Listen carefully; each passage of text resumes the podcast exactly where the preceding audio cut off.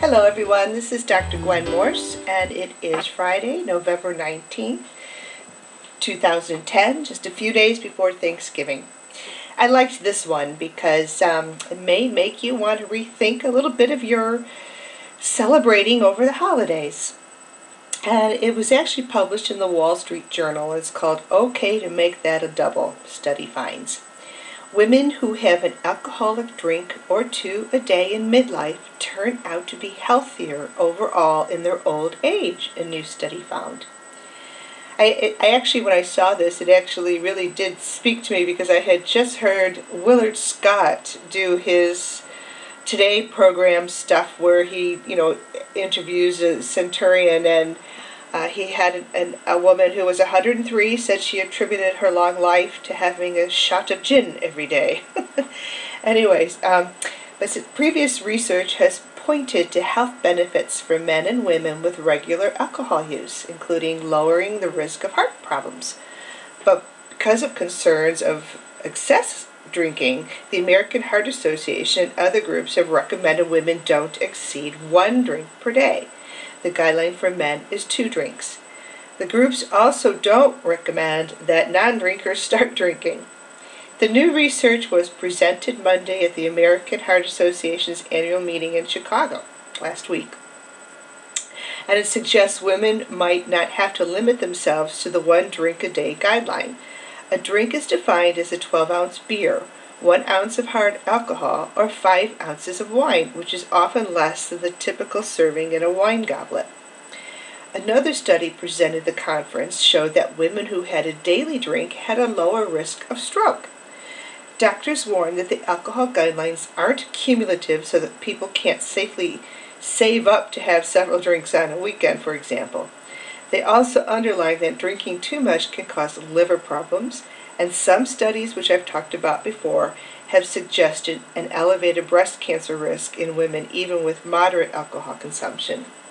Both studies by researchers at Brigham and Women's Hospital in Boston and Harvard University used data from the landmark Nurses Health Study that started in 1976 and involves more than 200,000 women. A Harvard medical instructor looked at nearly 14,000 women who had survived to age 70.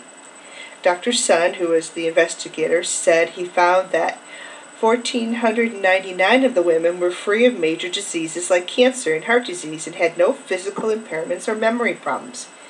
He looked at the amount of drinking these women had done at midlife at about age 58 on average.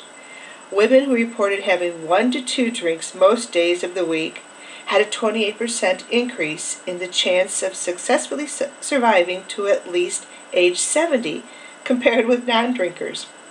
Like other studies, Dr. Sun found women drinking most days of the week were more likely to be healthier than women who drank one or two days a week. Isn't this amazing? You know, if you live long enough, it, you could argue this is a little more than US the U.S. guidelines. Um, he said, and he said walking 30 minutes a day confers more health benefits than does drinking, which I think we would all concur.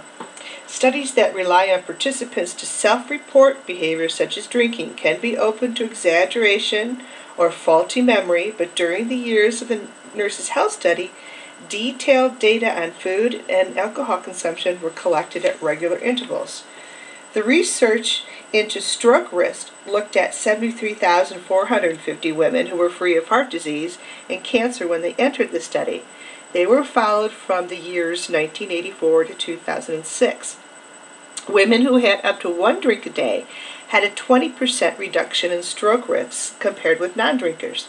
There was no impact on stroke risk among most women who drank large amounts, such as two or three drinks daily. But women who were also on hormone replacement therapy and who, and who had two drinks a day had an increased stroke risk. A third study released at the conference by researchers at the University of Rome in, in Italy uh, uh, showed that two to three drinks daily among male heart bypass surgery patients was associated with a 25% decline in the rate of subsequent cardiovascular problems like heart attacks and strokes compared to non drinkers but the risk of dying increased among people who had four or more drinks daily and had a particular heart problem affecting the left ventricle. The study involved more than a thousand patients for about three to five years. Women who had about two drinks daily also had fewer cardiovascular problems after bypass surgery, but the benefit was smaller than seen in men. The researchers said that many patients have wondered if they should stop drinking after bypass surgery, so a study which is designed to look at clinical outcomes among drinkers and non drinkers. So, it's okay to imbibe, but imbibe cautiously. Don't go more than one to two drinks a day, and probably less than that um, to be safe. Because we don't certainly don't want you to have a higher risk of breast cancer. But the nice thing about this is heart disease is the number one killer in, of women, and maybe we're finding some better ways to um, to help. The other one is a very short one, and something that a group I very rarely talk about, and this is related to teenagers, and something I wanted to pass on. Uh, study urges teens to cut down on salt. So much of our foods are so high in salt, and salt is something we do have to take in.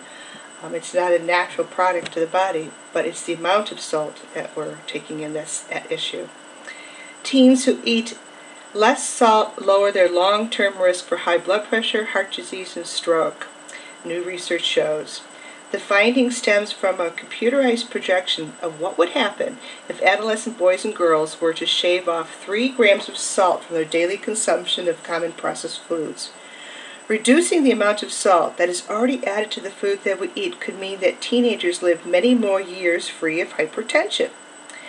Um, this is actually came out of uh, the University of California, San Francisco, and the investigators told the American Heart Association uh, that the findings were presented at also this study was presented at the annual meeting in Chicago. The additional benefit of lowering salt consumption early is that we can hopefully change the expectations of how food should taste, ideally to something less than salty. The study authors noted that the United States teens are the main consumers of salt. Their daily ingestion of 9 grams of salt per day is higher than any other age group. At 3,800 milligrams of sodium, that amount is more than double what the American Heart Association recommends, which is a daily consumption of 1,500 milligrams. So it's even it's more uh, more than double. Approximately 80% of salt intake comes from processed and or prepared foods. More than one third of that salt is specifically found in cereals, breads, pastries, while pizza ranks as the nation's king of salt, which kids love. A daily 3 gram drop in consumption of the salt typically found in such foods would reduce the incidence of high blood pressure among teens by between 44% and 63% and as these teens age, the high blood pressure incidence reductions would persist, dropping between 30% to 43% among 35 to 50 year olds, according to the author's computer modeling. The analysis also revealed that by the time teens reach the age of 50, such salt reduction would result in a 7 to 12% drop in heart disease, an 8 to 14% drop in heart attacks, and a 5 to 8% drop in stroke rates. And a 5 to 9% drop in deaths due to all causes. So, you know, we got to get our kids to eat healthy. Uh, we got to get them, get them off the crap. So much of our processed foods, as well as our canned goods, are so high in salt. And unfortunately, many of the fast food industry, industry market to socioeconomic groups that tend to use the fast food industry you know, it costs a lot to eat healthy. And I've often thought maybe that's where the problem lies is that we need to look at where the where the amount of money goes towards these food products. I also wish I could see more use of uh, local food markets. Um, that's excuse me, I mean farmers markets um, to go as natural as we can. But anyway, it's just something for you all as parents to think about. And I look back and I think of some of the crap I gave my own kids. Um, and, you know, high blood pressure runs in my family, so think twice about what you're giving your kids to eat.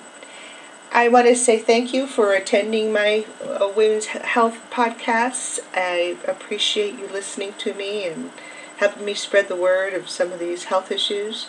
And I wish you a wonderful Thanksgiving Day for those of you in America celebrating the holiday. And just to take a moment to um, be grateful for all that we are blessed with as as human beings that live on this glorious uh, this glorious land. That's all for now. Be good and be happy. Bye now.